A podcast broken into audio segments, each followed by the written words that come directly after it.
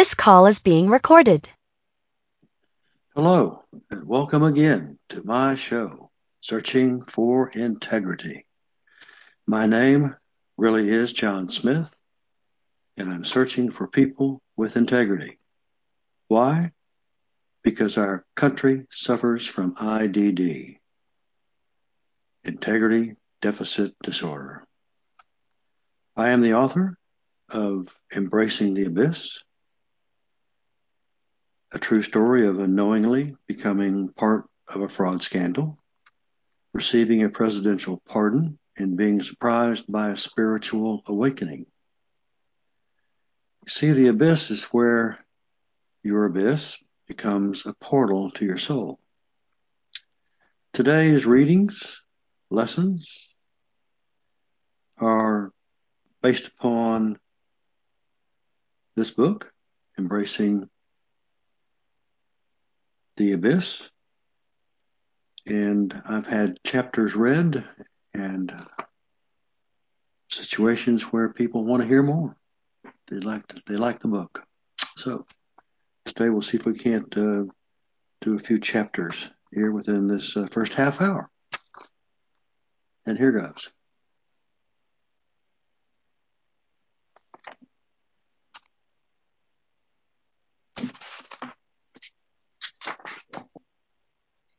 We'll start up again.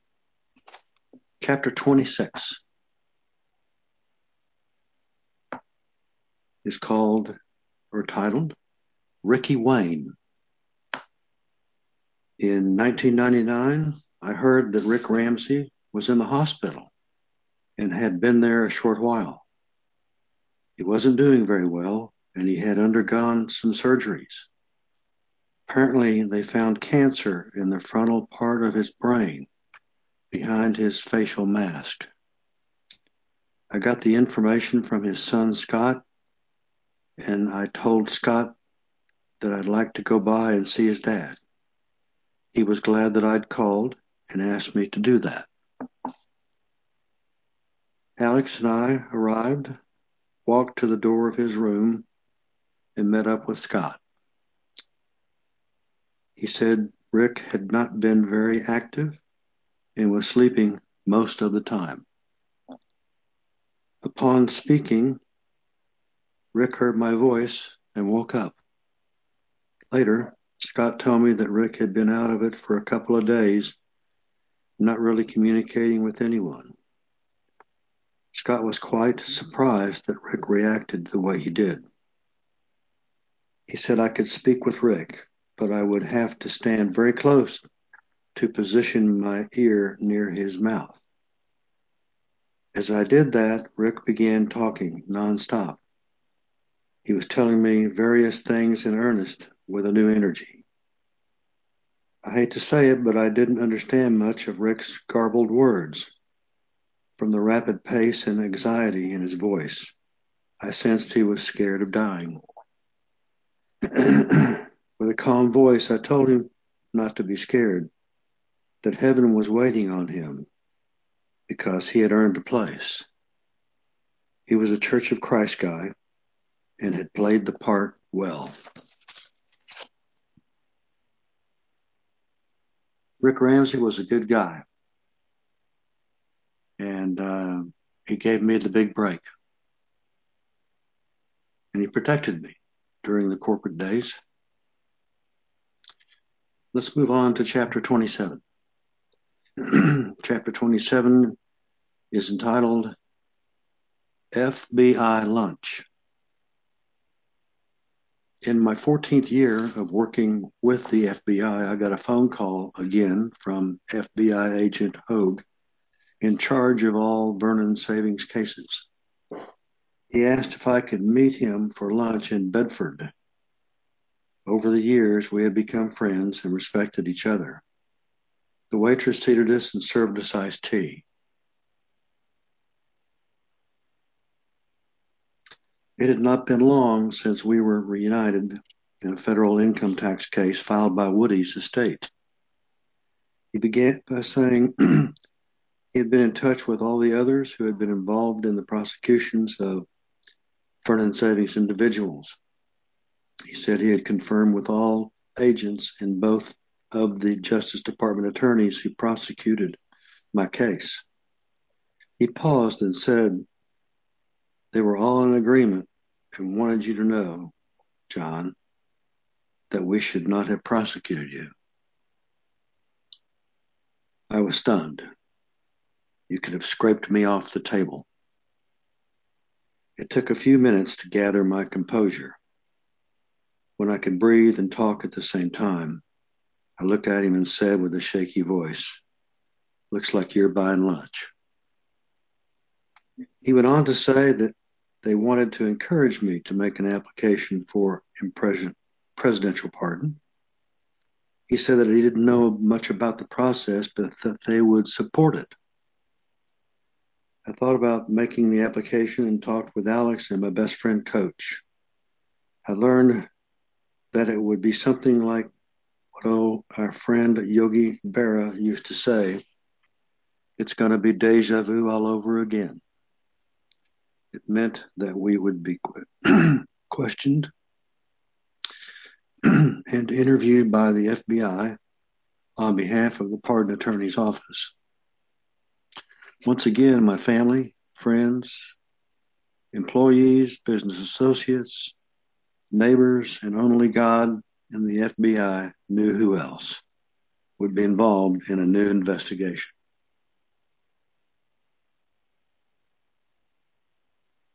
I put it off for almost a year. One day I was talking to Coach on the phone.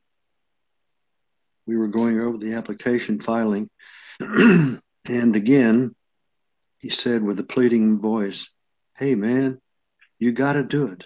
You just got to do it. Soon after that telephone conversation and talking it over with Alex again, I decided to make the application. I did not hire an attorney to make the application for me.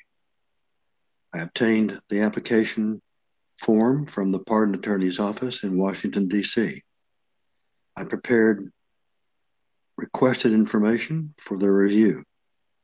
I remember looking for a typewriter because I had two choices. One was to print it by hand, and the other was to type it. It took me a lot longer than I thought to find a regular old typewriter, but I finally found one on the internet. With the embarrassing newspaper article from 1995 still fresh in my mind, I thought about how that continued to make me hesitate to be more involved in the community. I enclosed a cup of a copy of a letter that I wrote to the Department of Justice attorneys last January, updating them on what I had been doing for the past 15 years as Exhibit A. I described my experience as a Summit County, Colorado school board member as a member, an example of just how difficult it is to participate actively in community affairs when you carry the stigma of a felony conviction. I enclosed a copy of the newspaper article concerning the public embarrassment as a school board member as Exhibit C. I also enclosed Exhibit D, a page from an application form for volunteer work at Cook's Children's Hospital in Fort Worth, Texas, reflecting disclosure of previous felony convictions and an article from the Wall Street Journal as Exhibit E discussing the same. I also enclosed as Exhibit F Parade magazine's cover concerning a call to volunteer service by President Bush. I wanted once again to become active in my community. As a volunteer in various charitable programs, explore the possibility of running for a seat on the local school board, join the local Rotary Club, and expand my efforts of providing affordable housing to include the raising of funds from outside sources that would most certainly require detailed disclosures of my background. With the everyday news of corporate financial fraud and deception, I knew I had a message that should again be heard, especially by those in college who will be our business leaders of the future. I often thought about opening myself up and sharing my experiences again. But the thought of scandal and the impact on my family had kept me quiet. Having a presidential pardon would lessen the stigma of my felony conviction and would serve to propel me back to the podium. I also attached as Exhibit B a letter from Stephen Learned, attorney for the Justice Department, stating his willingness to assist in his application, in this application, for my presidential pardon. I stated in my application that over the years I had tried to right the wrong that I had caused at Vernon Savings and Loan through testifying the United States Department of Justice and by giving speeches on the topics of ethics. For 14 years, I had been the key witness for the Department of Justice, testifying numerous times in both criminal and civil cases. I was told by the Department of Justice that my cooperation and testimony saved the federal government millions of dollars and countless hours of time. Since the beginning weeks of the investigation of Vernon Savings and Loan, I tried in every way possible to right my crime and to be a responsible, productive citizen. I sincerely regretted that my actions, including my lack of proper action, caused problems heartaches, and pain for others. I completed and sent in my application for presidential pardon in December 2003. Each year during the week of Thanksgiving, I would call the office in Washington, D.C. to speak with my pardon attorney, Hope McGowan, who had been assigned to my case. Each year, I began the conversation by saying, I've seen the turkeys again on TV getting pardoned from President th- th- Thanksgiving, just checking to see if my application is still under consideration. Each year she would reply, Mr. Smith, I'm unable to give you any information with respect, with respect to your pardon application. Yes, I know. I was trying to see if it's been thrown away or if you still might have it when working on it. I have said all I can say, Mr. Smith. I know, I know. Thanks again. Chapter 28 Nazis for Neighbors. In June of 2006, we moved back to Colorado and bought a house on a quarter lot on Nelson Street in Littleton. One evening, I was picking up dog droppings on the backyard and met the daughter in law of the elderly lady living next door. During our conversation, she told me, among other things, that most of the family, including her husband, worked for the sheriff's department. My bag was now full, and I said, Nice to meet you. Hope to see you again. In parting, she said that if ever, if we ever needed help from the law, to contact them, that they would be glad to help us in some way. Alex and I started our usual routine of deciding what we wanted to upgrade. This house was located on a corner lot and a tract home, so it needed a lot. In September, we put in a side fence between us and the house next door. The location of the fence just inside our property line revealed that a white PVC pipe coming from next door was encroaching onto our property. Since her elderly mother in law lived there, I decided not to bother her with the matter. Later that fall, the elderly lady passed away. I met her son across the side fence and offered my condolences. While talking, I noticed the pipe and asked him if he knew what it was. He said he didn't, but would take care of it. Some months passed, and I saw a for sale sign in the neighborhood's in the neighbor's front yard. I called the real estate agent to get contact information for the, for the seller. I informed the agent of the pipe trespassing onto my property and that it was discharging water onto my property.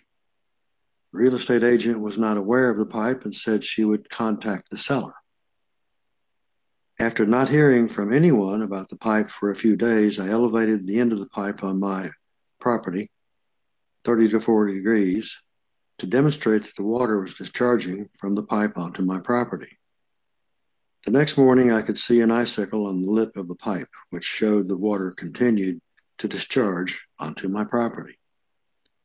In March, I left for business in Texas and returned the next week. I discovered that the pipe had been cut and removed from my property, but it was still aiming at my property.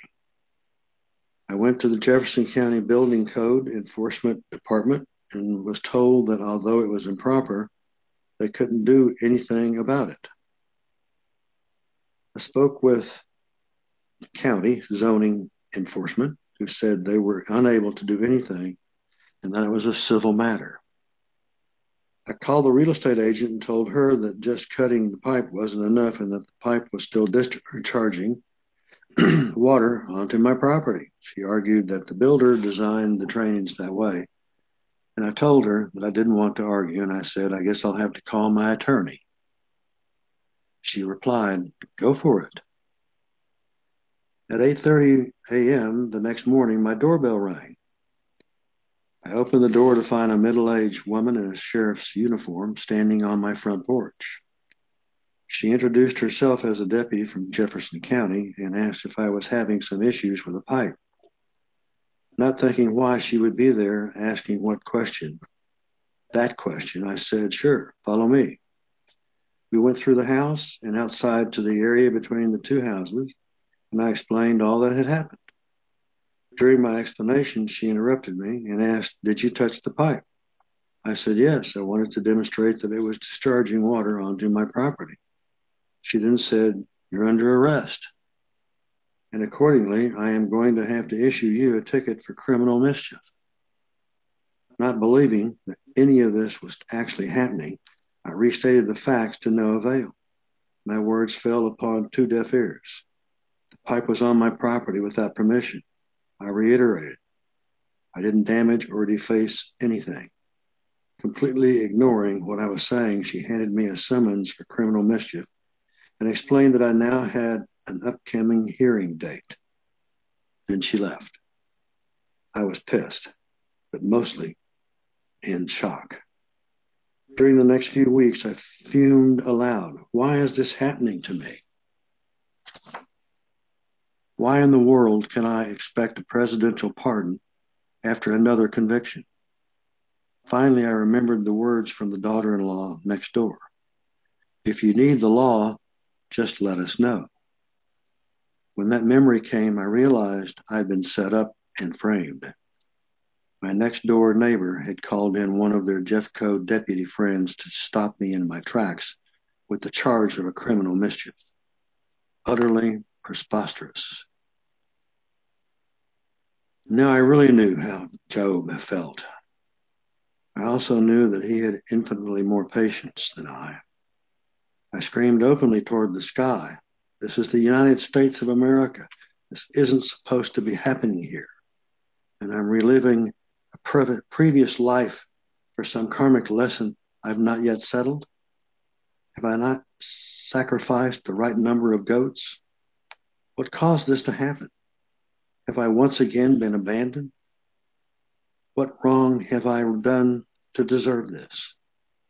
Don't you realize that I have a pending application with the United States government for a presidential pardon? Does this mean, nice try, Johnny, you've come up short again, just as you headed down the home stretch? Stepped up on your dick again, didn't you, John? Boy. You can't seem to get out of your own way I kept asking myself without an answer an infamous question Father, why hast thou forsaken me? Over the next few weeks, I replayed in my head the issue and the ticket issue scene. Unbelievably, I found myself once again having to find a lawyer. One of the first conversations with a battle scarred lawyer It was her opinion that our approach should pretty much be to strap on the gun belts and grenades to shove this egregious matter back in the face of the county sheriff's department. After listening to her strategy, I thought that someone with an apparent judge, grudge should not be leading our cause. After having learned about lawyers in criminal matters, this was not the path to take. Headlines were the last thing I should try to create, especially if I didn't want to disturb the Justice Department and the pardon attorney's office. After a week or so, I found an attorney who had been a deputy district attorney for Jefferson County. This was the right person because he stood, understood the psychology and mentality that lived in the shadows within the county criminal system. Having been falsely accused, who knew then the Gestapo would come knocking or be lurking around the corner to charge us with something else? We were in a situation where we did not know what to expect next. We were unable to trust our own authorities. When we saw a black and white Jeffco sheriff's car, we held our breath. During our first meeting with the deputy district attorney, our attorney provided her a letter of confidential plea bargain correspondence and explained the facts of the events. I had hoped that she would view that they had hap- happened as purposely contrived. No, I didn't faze her, not even a little bit. We gritted our teeth while my case moved slowly towards disposition. I kept telling Alex, this is a test. We're being tested. We can't throw in the towel now. Gotta hang tough. It's just more karma coming back at us. What the hell did we do to deserve this? As my criminal mischief case made its way to the county judge, his response after reading the information put forth was, Are you kidding? Shortly thereafter, my case was dismissed. My confidence in the criminal system, which I had learned the hard way, had been sorely shaken. However, my application for presidential pardon remained in place and undisturbed. Can we just wait this one out, O Lord? Who knows how long it will be for the result to come? We have no idea when. No more tricks or tests. We've suffered enough. Okay?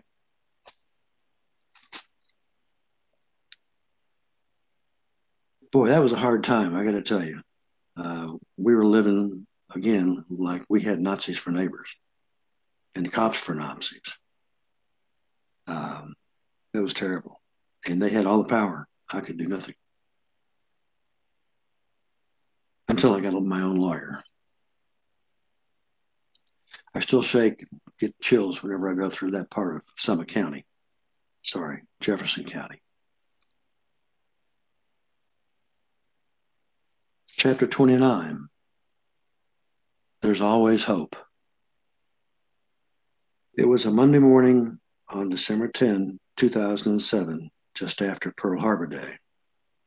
I was in the kitchen in Littleton, the same kitchen I had escorted the, shepherd, the sheriff's deputy through to view the pipe. It had been four months since my unlawful arrest was finally laid to rest and sealed. I continued to wait patiently for the presidential pardon, not knowing how many more years I would have to wait. The phone rang. I picked it up. I said, hello. Good morning, Mr. Smith. This is Hope McGowan from the U.S. Pardon Attorney's Office. I'm calling you to inform you that President Bush has granted your presidential pardon and wishes you a Merry Christmas. I said simply, thank you and please thank the president for me. We said goodbye. I hung up the phone and my legs gave out on me. I slipped to the floor. I was overwhelmed. I began to sob for release and maybe happiness, almost as much as the boy sobbed a long time ago at Pat and Mammy's. Thanks again, Mr. President.